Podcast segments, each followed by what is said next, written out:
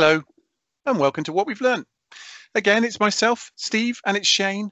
And as ever, we've wrapped in a brilliant guest for you. Uh, and we're talking big this week, Shane, aren't we? We're talking the big four. We're talking big data, lateral thinking. We're talking with a man who comes, a heralds from a country where you might go on safari to see the big five. What's the plan, Shane? Who have we got, and why are we so excited? Very excited indeed. Um, yes, we've got Herman Heyns joining us this week, and he's now Chief Executive Officer at Anmut, a business he founded.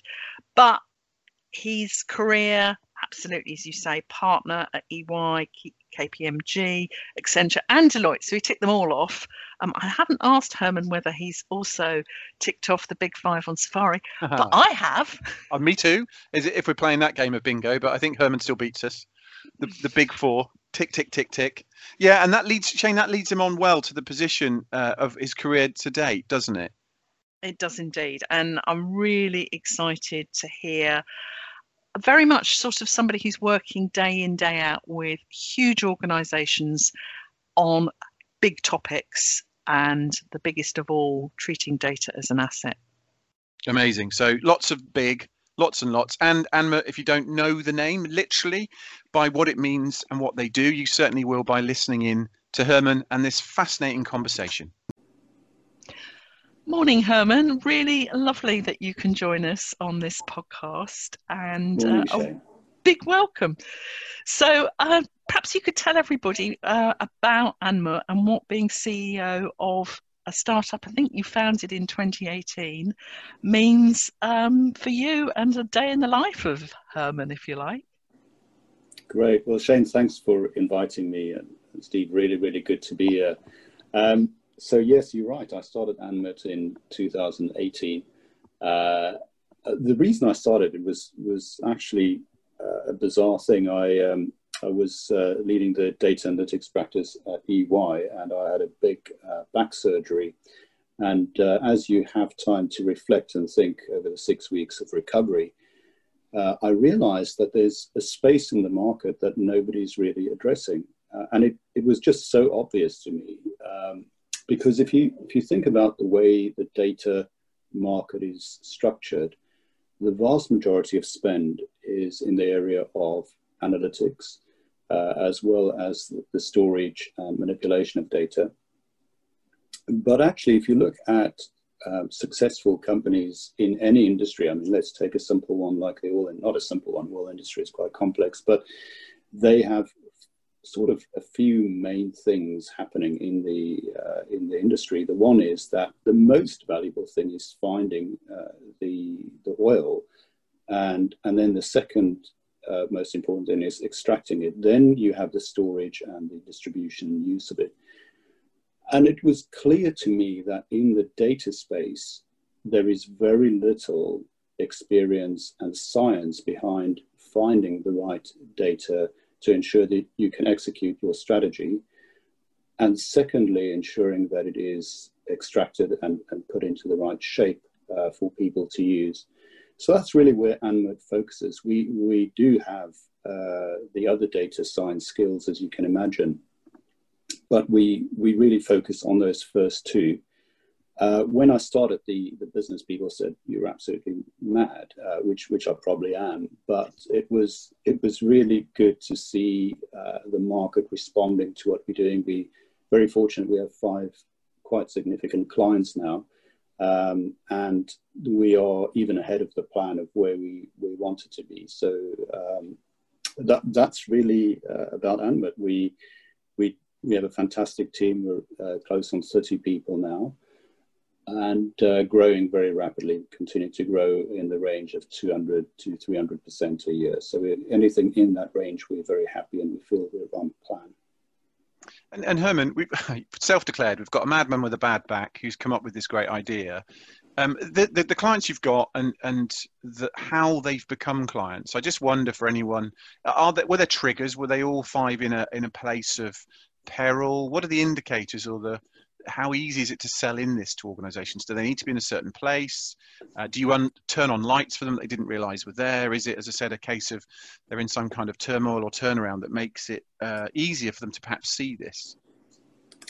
It's it really is a you know a fantastic question, probably one of the most fundamental questions we explore every day is to to really understand what type of clients respond to what we do and and what are the things that make them interested in in what we do. So I'd say there's probably three groupings of clients that we that we identify. There is the grouping of clients that are absolutely leading edge in what they do. So the concept of placing a real quantifiable value on your data and being able to understand how your data is the avatar of the health of the organization and the value of the organization. There, there are those clients that really get that and understand if you want to create exponential value, you need to understand that. So, so I'd say that's the, the first group of, uh, of, of companies or clients. And then the, the second group are the ones that realize that they spend a fortune on data management uh, in the organization analytics. The average company typically spends around 5% of their revenue on data related things without realizing it. Uh, if you ask most organizations, do they know how much they spend on data? They actually have no clue. Um, and they recognize that data is valuable, but what they want to do is to rationalize their investments into the things that would give them the best return. Uh, so I, I, think there are there are those uh, clients that that we see are you know are, are, clearly ones that that benefit from our services because that what we do in essence is to help them prioritize uh, those those kind of investments. Um, but I think there's a there's a third grouping of clients that recognize that they need to understand what data assets they need in order to execute their strategy. And they've got a complete misalignment between those two. So we help them understand which data assets they will need in order to really execute their strategy. Uh, and we've got, um, you know, they, they, are organizations of very different sizes and scales. We've got uh, one of the world's largest pharmaceutical companies as a client. Uh, we have a very, very large infrastructure uh, company that spends in the range of about uh, six billion pounds a year on uh, infrastructure management. And, uh, and we also have um, some very high tech uh, biotech companies as well as fintech companies who really need to understand what the absolute critical data assets are that they, they need to, to own. So that's fascinating, Herman, in terms of that categorization, if you like, of a need and very clear, you know, leading edge or data management analytics or data assets for strategy. Do you think that? Oh, sorry, um, Siri's just picked up uh, on the background here, so let me just try and switch. so Siri is joining. I'd be very interested to know Siri's opinion on whether we've missed a group there. I think well, that that's... I'm I'm disappointed that we've not thought of that as an audience as well, Shane. We thought we just had mostly marketing and business professionals, but we have Siri and maybe who knows who else listening in. So that's good to know, Herman, that you've already provoked some people to want to know more. I do apologise. No, that's not, not a problem at all. And actually, I think that that's actually I think brilliant and appropriate for the world of data today and the different ways to be collected. But go yeah, back to the point about the the three different um, segments. Do you feel, you know, that the time is now for organisations to think of treating data as an asset? If you like, it's almost the perfect storm this year that everybody's re-looking at the way we do business. Do you, do you feel that's been an extra, if you like, impetus to the growth, amazing growth of 300% of Anmut? I, I think yes. Um, you know, I, if we look at how the COVID pandemic is being handled by different countries, uh, for me, there's a very clear delineation between the countries that actually have the data trust the data for the decision making and execute accordingly. And clearly, those countries have, you know, and, and if you were to set a measure of what would be a successful country, I would argue it would be a country that has been managed, been able to manage uh, the health impact so that it's minimum, as well as the economic impact that it has the least impact on and if you if you have that sweet spot between the two, you've actually got uh, you know the right answer. Now, clearly, there are countries that we can all recognise that are in in that category, and then you've got countries that really aren't.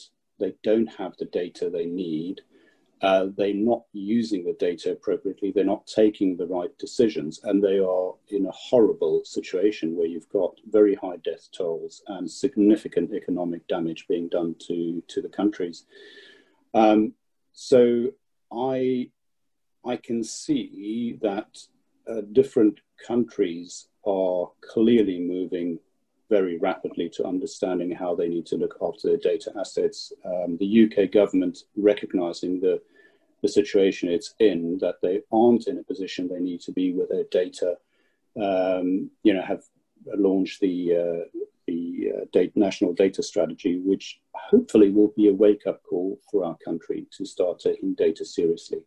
We have enormous depth and talent uh, in terms of data uh, and I think it's time that we start using uh, our strength in that space to to execute on that. So I think from a, from a UK perspective, I can see we're in a we're not in a good place, but I think we absolutely can get there. The, the signs are um, encouraging. Um, and and also what's quite interesting is that you've got philosophical differences between uh, regions. If you look at um, the US, data effectively, in many cases, is owned by the big corporates. Uh, Europe, uh, including the UK at the moment, has a more uh, view that it's it's the, the person or the individual that should have more rights around the data. And then you've got Asia, which has a view of it, the state has the power around data. And those philosophies will play out in different ways. So it's going to be very interesting how it, uh, how it all plays out. But then from a corporate perspective, uh, if we look at, and I, include government organizations in that, in that view, um, I, I can see that a lot of organizations are going to be under significant economic pressure in the next few years globally. And the question is which asset can you deploy to give yourself a strategic advantage? Which unexplored asset can you uh, use? And because only about 3% of the world's organizations use data as a strategic asset, there is an enormous, enormous opportunity for, for companies uh, and government organizations to, uh, to make a difference there. So that's, that's our view. And we can see the market is, is moving in the right direction uh, for us and for people of similar thinking as us it's really interesting. It takes you back to the start, Herman, with that oil example of countries and companies, dare I say it, that are sitting on this kind of valuable uh, asset. This, whether it's uh, a raw material like oil, it's countries that recognise it and are looking for it, and then how can they make value of it versus countries that find it by chance and again that for companies as well or com- uh, countries companies that don't even start looking for it. There must be a cultural element to this as well that it's and and for me as a digital marketeer data is something that i very quickly saw the value of because i cannot do what i need to do as an output if i haven't got the right input. But i wonder what you think about whether there still is this almost a PR exercise to get countries, companies thinking more about the very lateral value of data rather than just, and as, as Shane and I would say, as you see companies that just got big databases they think they're just outputting without realizing if you haven't got the input right, haven't got that raw ingredients in, you just are never going to be able to open up uh, the opportunities to turn on the lights, to find strategic advantages, whatever your goal is, without really having that true uh, appreciation of what data means. Well, absolutely, and you know the the understanding of what we would call the, the data asset is is extremely low. Uh, the, the, the awareness level. Um, most most organisations are in a stage where they are very it's like the early stage of, of motoring and feel. Uh, if you if you think about it, what you had was the wild west of the the oil industry, and there was no standardization uh, for interchange. So if you wanted, uh, your car manufacturer would say you needed to buy fuel from Phillips Petroleum or whatever because it had a certain formulation and mixture. Uh, you wouldn't put something else in because it wasn't standardized. Now, clearly, that's standardized over time. We are still in that very early stage of understanding uh, the value of, uh, of the data as oil.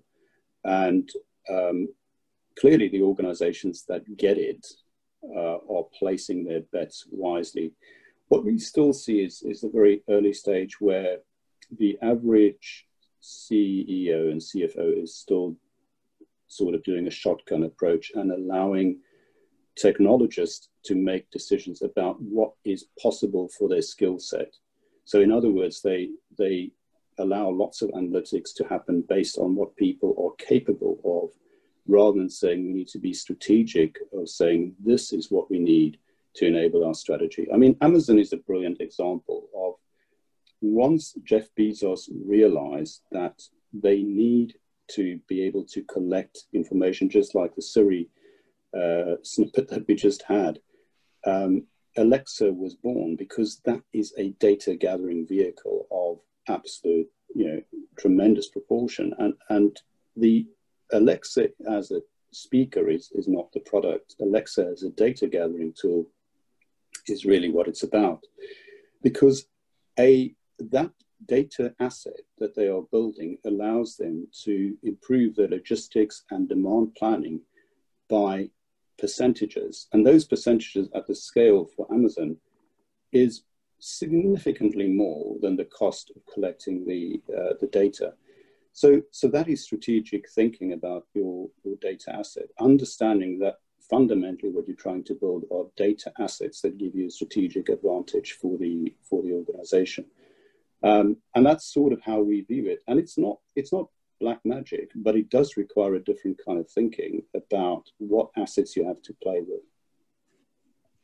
That's really interesting, and I think for many, you know, we, it's easy to see the big technology companies doing it, and we all understand we are the product. You know, that's what they're selling. They're selling us the data and what we're buying. But for me, I think because we've got so many advances in technology in so many fronts, there are more interesting areas perhaps for more traditional businesses like the Internet of Things, collecting data through tyres, through vehicles, and how a car manufacturer may become something completely different. Is that sort of what you're alluding to there, Herman, in terms of saying, you know, driving strategy and thinking about your business differently? Absolutely, Shane. So, if you one of one of our clients is a um, global medical devices organization, and they are in a very early stage of uh, moving up their data maturity. So they uh, they would probably be classified in what we would call stage two, maybe stage two and a half of data maturity. Um, and what that means is that they're spending money on data um, but not necessarily getting much of a return on it. And they have significant data quality issues. Uh, you know, I, I, don't want to say too much, but it, they, they, they, their expectation was, for example, their customer database would be at least 50, 60% good shape, as most organizations think. It was actually 6% of what they needed to run the business. Um, so the, the reality is that a lot of organizations don't realize how what poor condition their data assets are in. But then the next thing they try and do is to fix it through sort of technology interventions like buying an MDM tool, et cetera, et cetera, which is a shotgun approach. There are data assets that you absolutely need to be to be you know you need to be really really clear which are the ones that will give you the best return on your investment and really focus on getting those right but where they are going strategically is, is really why we are engaging with them is they, they recognize the future of healthcare is going to be a blend of the physical device as well as the information device. So think about it. If you have a, um, a hip replacement and the orthopedic device that gets implanted can actually monitor what movement you're making and what kind of physio treatment would best help you to recover in half the time and get a better outcome. You save money for the health system, you save uh, people being time off work, etc., etc. So the benefits are enormous. However, it will only be companies that can understand that that data asset needs to be built now in order to have the benefit in four five years' time when the product hits the market. So the, the, the challenge is we still see, uh, as I say, 97% of organizations who don't think of their data assets in the same way uh, that the tech companies do. It, if you have a new product coming online, what are the data implications and what do you need to make as an investment? And how are you going to gather that data to ensure that you can create those better outcomes? So, in this case, for, for healthcare, reduce the cost of healthcare. You can price uh, you can price more aggressively for your product because you're providing better outcomes for the patient, for the healthcare system, for the insurer, etc., etc., etc it's just all round better if you use data wisely and, and, and in a beneficial way for everybody. And, and Herman, that sounds a bit like your, your, your, I know your background's accountancy, amongst other things, is that that recognizing of not just doing it for the sake of doing it, but that particular point there that I'm sure the ability to calculate the investment versus return on implementing that data led approach. Again, it's turning on the lights of, of realization for the modern board or CEO at any level of organization is don't see this data thing as a cost and don't see it as just a a cost of doing business see it as the opportunity of uh, lateral opportunities that this can suddenly uh, allow, allow for or perhaps retrospectively can prove that look we've been doing this for a long time but here's the evidence. The data says these are the savings these are the opportunities the advantage whatever it is they might be looking for.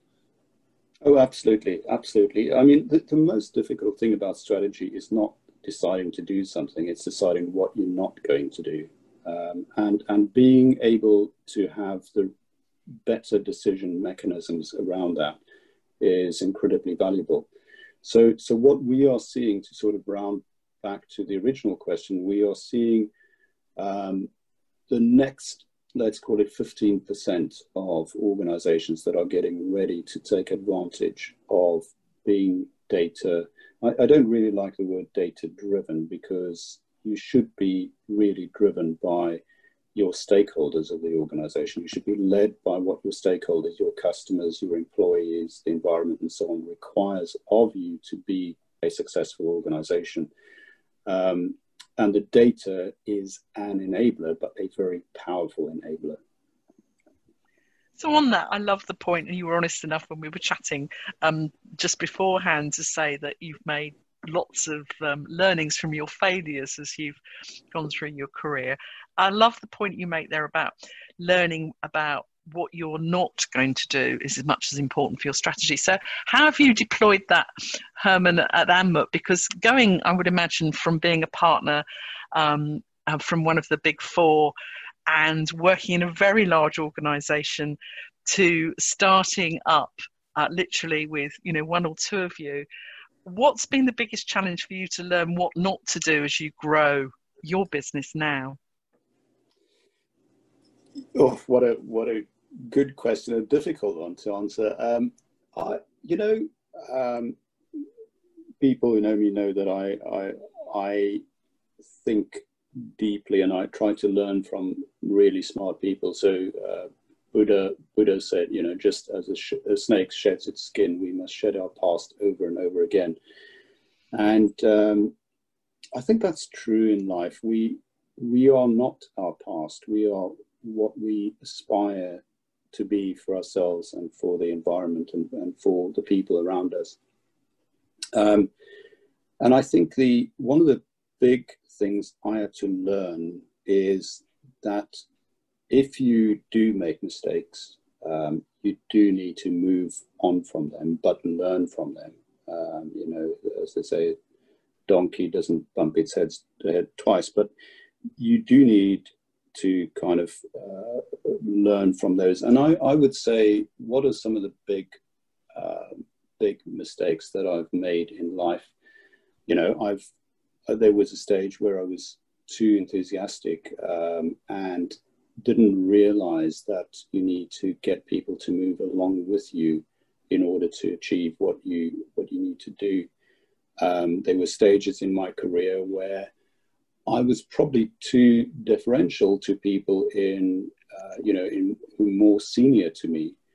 Uh, so one of the learnings that I have implemented in in Anmut is to say your position doesn't matter. Everybody has an equal say in terms of the direction that we're going, but ultimately the accountability for the, the organization's direction is, is mine. So I do want to hear from, from everybody. We, we are incredibly lucky to have really, really talented people. Um, you know, as, as Steve Jobs said, the, his, his job is to find the smartest people and give them a clear vision and direction, then get out of the way.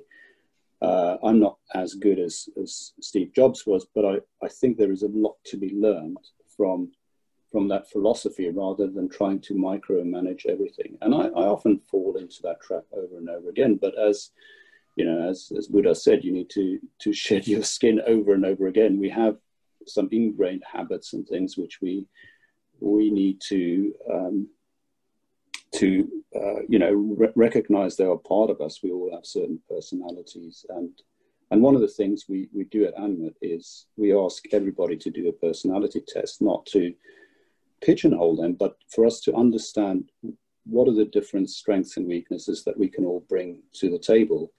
Um, you know, I wouldn't say I'm a great salesperson, um, but what I'm really, really good at is being a, a good architect and solutioning the right thing. So in the sales process, there is a space for that. And what we try and do is to have different people with different strengths do a proper handover. And we, we get better and better at that. We, but the only thing is we can learn from that. Um, probably the biggest learning I've had in in life is, and this is life in general, is to be gracious. You know, if I reflect back on um, the many, many times that people have been gracious to me undeservingly, really, really undeservingly. Um, you know, as uh, when I was young, I was quite um, quite outspoken about what I what I thought and believed, and and I, I probably did rub people up the wrong way. But there were people that were kind enough to to stick around and kind of believe in me and give me the space to to operate. And that, i think that's grace you know. Um, so what we try and do and as you might know means grace and elegance. So we try and pay forward uh, grace in the way we we work. Um, and the second thing is these the other part of the name means elegance. We we don't think um, the way a lot of business is being done is clearly thought through enough. Um, and it's it's often in pursuit of a short-term profit. So what we try and do is to say, how do you balance the uh, you know the, the, the the challenge between a short-term profit and uh, being able to to operate for for the long term. Um, you know, if you if you think um, Scott F. Scott Fitzgerald, who wrote The Great Gatsby, um, wrote a book about personal failure, and it was he said, intelligence is measured by a person's ability to see the validity within both sides of contradicting arguments. I think that's the reality of life. There is a duality, or even more than that, to a lot of things we do, and it's that balance between the short term versus the long term that actually allows us to balance doing the right thing for for people. That's quite a mouthful. I'll pause there. That's really interesting, Herman. I think it's funny actually. You won't know this, but there's a clear thread from what you've described from other people we've spoken with that have had, you know, similarly successful careers. Is that that ability to to recognise and, and see the value of mistakes, if you will, that you know they're just a, another step in the right direction or they arm you with something down the path down the line that you may not know at the time that will help uh, and then having the good literally the good grace to to allow to share that. Um, and and it's a quote I don't know where it comes from. I may have even made it up but I really like the idea of the experience is not a monopoly on good ideas. That enabling people that you work with that don't feel intimidated by well he's been around a lot longer than me she's been around that anybody can have a good idea or come up with a eureka moment if the right environment's for them. Um, and then having that leader of of the pack yourself in this case to to sense check and, and politely say well let's stimulate ideas and, and suggestions but somebody ultimately is accountable for that direction uh, i think it's really really positive um, I just want to come back to that last point around that short term versus long term. And I wonder whether this year, so we're at the back end of 2020 as we speak, and COVID 19 and all that that's brought, do, do you think that's opened uh, corporates' minds? Has it changed for good or bad that balance of doing the right thing, uh, making money now versus doing that longer term right thing? Are we in a better place because of COVID because of that, or or is it far far worse, far harder for us to see that that polarity? It's uh, it's uh, on the surface. I think we it's creating the opportunity to think more in a more balanced way. Um, so uh, I, I, don't know if you, you're aware, but I, I led a, very important initiative for EY called Long Term Value, which became something called the Embankment Project uh, or EPIC. Um, and what it was about was how do we help, uh, how do we look at the investment chain to help the CEOs of big corporates make more balanced decisions between the long term and the short term. Currently, um, except if you look at sort of the Silicon Valley uh, organizations, the vast majority of CEOs feel under enormous pressure to optimize for the short term. And to give you an example, one of um, one of the CEOs that I know uh, who was the CEO at that stage of one of the world's largest pharma companies said to me, Herman, the challenge I have is I'm being measured on a quarterly basis, but I'm actually making investments that will only realize in 30 years from now. Um, so the market isn't tuned, and I don't have the language to explain to the market uh, how these very long term decisions that we're taking will actually make the world a better place or not. So we created the long term value project to help change the scorecard for organizations. And if you think about who sets the scorecards for the CEO, it's the fund managers, and then ultimately the in, you know the biggest scorecard setters could be the pension funds. But the pension funds didn't realize they have that power, uh, and the fund managers didn't realize they have that power to set better scorecards for uh, for the CEOs of, of organizations. Um, and it's only once people like uh, Larry Fink from BlackRock, uh, Peter Harrison from Schroders, and so on started to get on board, and that we were able to get uh, Hiro Mizuno from uh, from the Japan Pension Fund, etc., engaged in this. Paul Polman was involved in this, and so on and so forth, uh, to realize that we can set better scorecards for uh, for the big corporates, and that will start to drive better outcomes. And and what we say is a better outcome is being clear about who your stakeholders are. You know, stakeholders being customers, the employees, suppliers, the environment, and so on and understanding um, how you balance the short term versus the, the long term. And there have been some brilliant things happening this year. I mean, if you look at Bernard Looney, the CEO of BP, uh, the announcements they've made to think much more long term in terms of the direction they're taking with uh, the environmental impact that they have. Um, Shell has made similar announcements, etc. So I think we're starting to see that change happening. Um, that's sort of context part one. Uh, the second part of it is that we are in a change over from superpowers. You know, we we've had the US as the big superpower for most of our generation, and um, and the uh, it is changing over to to China. That you know that's not disputable. All the signals indicate that if we think smartly about what data and measures could really create better outcomes for the world, now is the time to start moving on those uh, because it's in this transition period that there's fertile soil before it becomes embedded in the structures of a new superpower.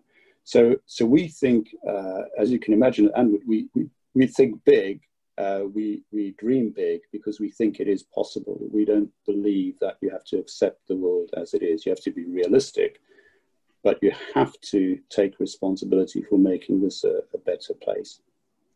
I mean, I think that's going to oh, cause a real sort of wake up moment for many of our listeners and resonate in so many ways because I know Steve and I come across this the whole time. We're in a in a much more smaller context. We're working with CMOs who have this battle because marketing is is normally about a longer term growth than short term sales. But even though our horizon might not be 30 years, it might be saying, well, investing now in your brand or your your marketing strategy is going to pay back in in three years. And you have a board who's saying, but I want my quarterly sales now.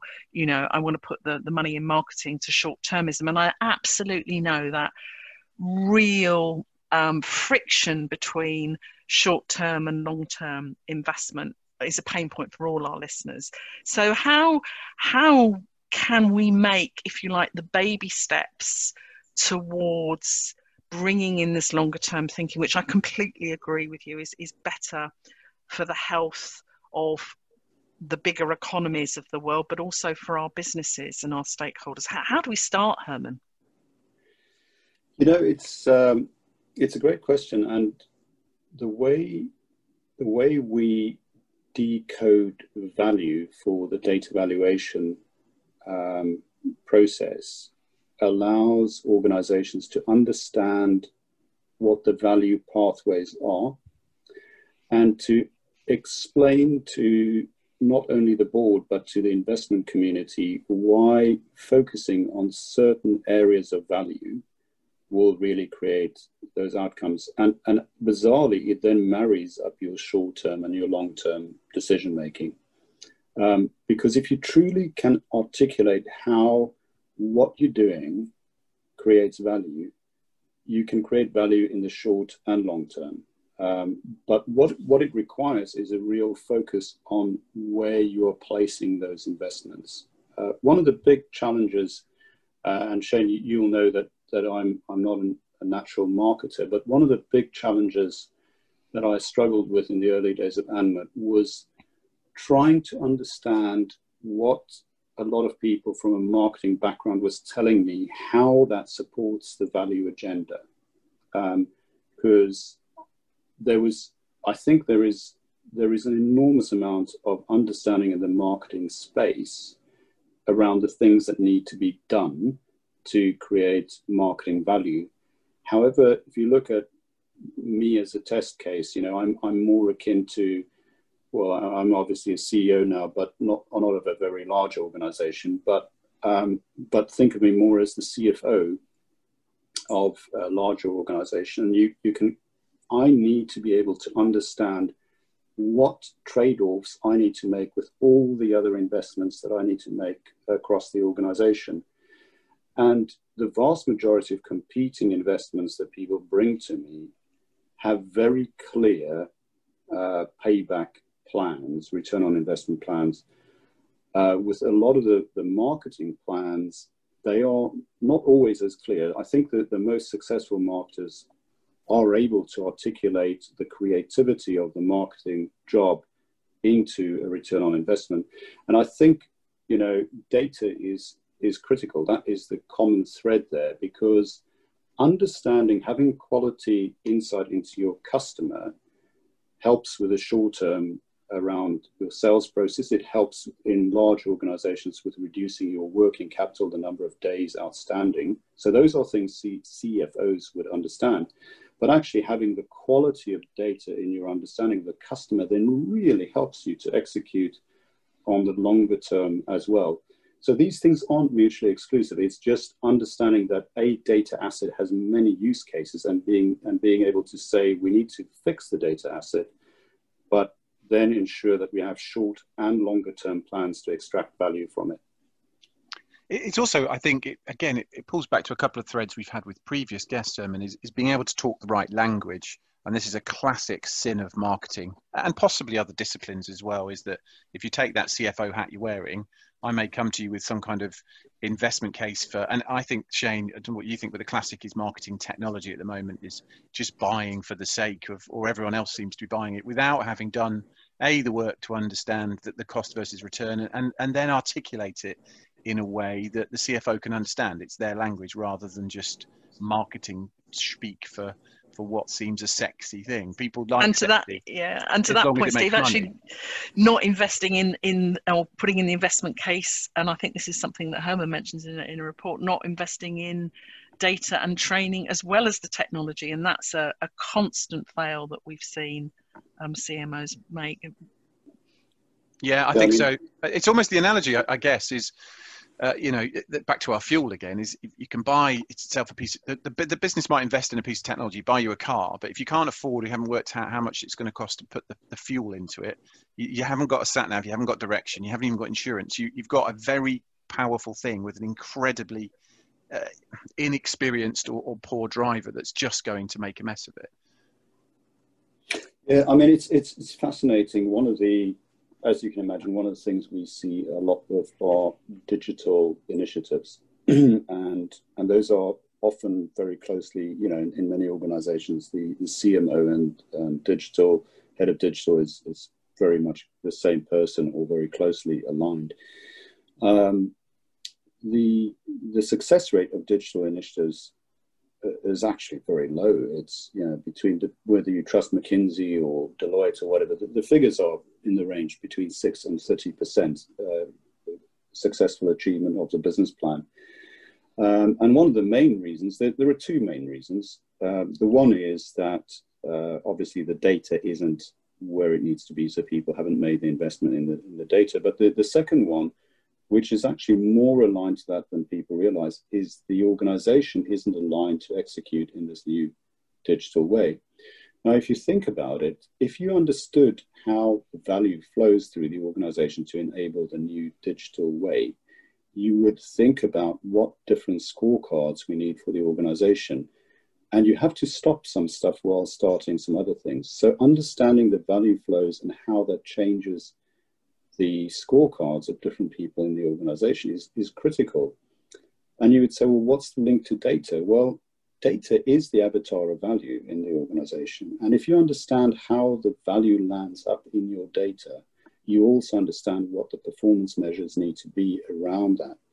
So, uh, you know, I, I think I would, I do urge all of our clients to say when you have a large digital or, or big systems initiative, Martech or what, whatever, if you haven't considered the data, uh, you're already doomed because your project will be late and you will overrun significantly. And in many of those cases, the projects eventually gets canned.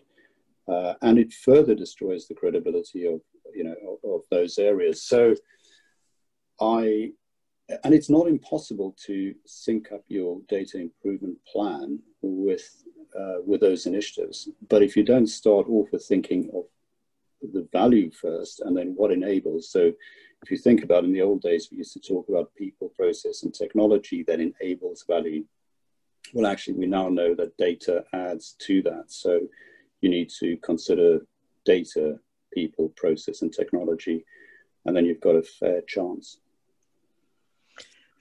So, Herman, you mentioned people there, and I know um, that Anmut have just um, produced a really interesting research report, the 2020 Data Leadership Report, um, which I was lucky enough to have a, a, preview read of, and it's just been published.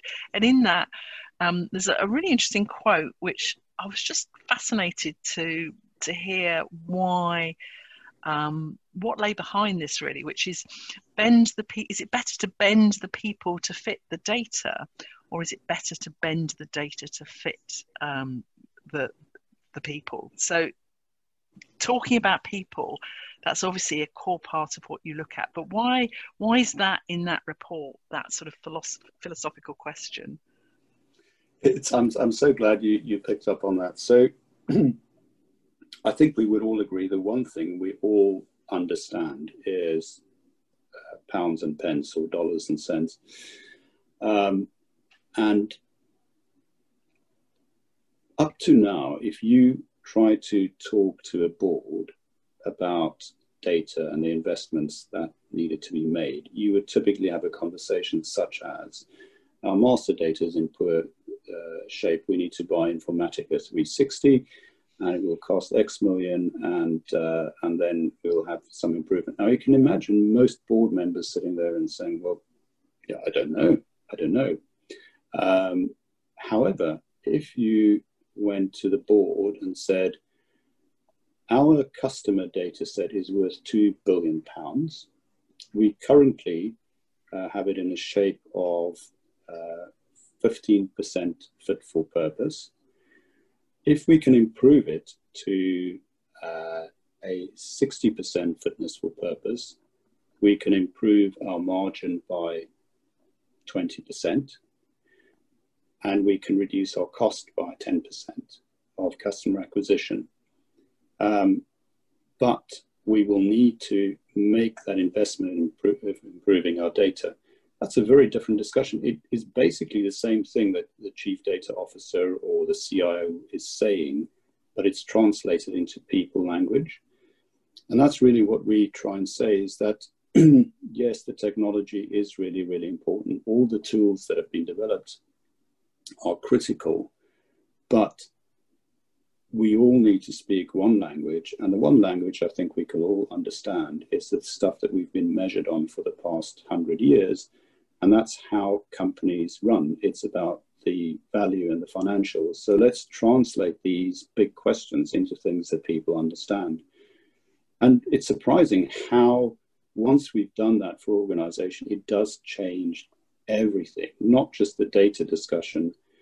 Uh, one of our clients who's big in infrastructure you know, basically said, for the first time, I can now compare one pound that I invest in in physical infrastructure in tarmac versus one pound in data, and I can clearly see the data will give me a better return. It's that simple. Uh, but up to now, uh, until we started Anmut, people didn't have that language. So that's why we've created the language of data value, uh, and it helps to to make it understandable for ordinary people. Value of language data, brilliant, Herman. Look, I think that's so so fascinating on all that you've said, and just on behalf of Shane and I and everyone listening in, including Siri, your good friend, just an enormous thanks. That was incredibly helpful for for us, Shane. I hope as enjoyable for me as it was for you. Thought provoking. I I could go on for, for ages because I've I've written down so much that I want to come back to. Um, and will do because that's always the pleasure of having great guests. Thank you, Herman, so much. Thank you for the opportunity to be here. I loved it. Thank you very much. Well, we promised big talk, and we certainly had it. Fascinating stuff there from Herman. So much to pick up on, Shane. Um, just a quickie, actually, to start with, perhaps. Um, he mentioned, amongst lots of other great things, the UK National Data Strategy. Uh, for those that aren't familiar, what, what do we know about that? So, the National Data Strategy is described on the government's own website as an ambitious pro growth strategy that drives the UK in building a world leading data economy while ensuring public trust in data use. Very interesting that last bit, you know, that they understand, and Herman mentioned it about this different philosophical approach to data worldwide, um, with the US being very much being owned by the corporate Europe very much around the rights of the individual, and then lastly, Asia and particularly China. Well, the state owns everything. So, mm. you know, obviously the UK government's trying to balance that we need to grow our economy using data um, whilst maintaining trust. So, you know, I'd urge everybody to have a read of it because I think it's really fascinating. Yeah, it's a good word there, trust as well. I think because what Herman made a great case for, we started with oil, is that you know the analogy of knowing where to go and find that valuable uh, resource, um, that data, knowing how to go and collect and, and use it, and then uh, um, how to, to, to make the most of it commercially. Uh, that's not necessarily new practice, but I think initiatives like this UK wide one will help just awaken more and more organizations and boards to thinking differently, perhaps even thinking bigger about data, Shane, for sure, as, as Herman's really nicely articulated.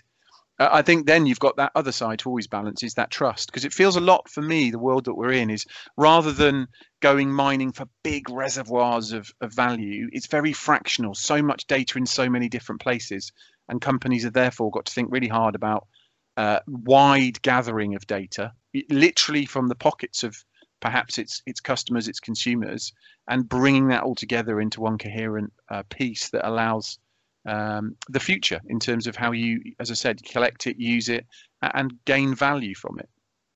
Absolutely, and as you say, I think you know it's understanding, and again, it's really interesting the wording that's used on the national data strategy, and they actually reference um, the the requirement in the global recovery from the COVID crisis says that we must draw on the UK's long champion values of transparency, accountability and inclusion, and the sharing of best practice will be more vital than ever to ensure that data underpins our resilience and economic prosperity through the crisis and beyond. And I think those words of transparency, accountability, and inclusion are ones we in the commercial sector are really grappling with. And I agree with you that Herman's, you know, really important work in speaking the language of your stakeholders goes to the heart of this. Great advice. Yeah, really good, Shane. Absolutely. And if you need a bit of help with understanding uh, how to speak that language, um, then lots of resources, as you said, the UK National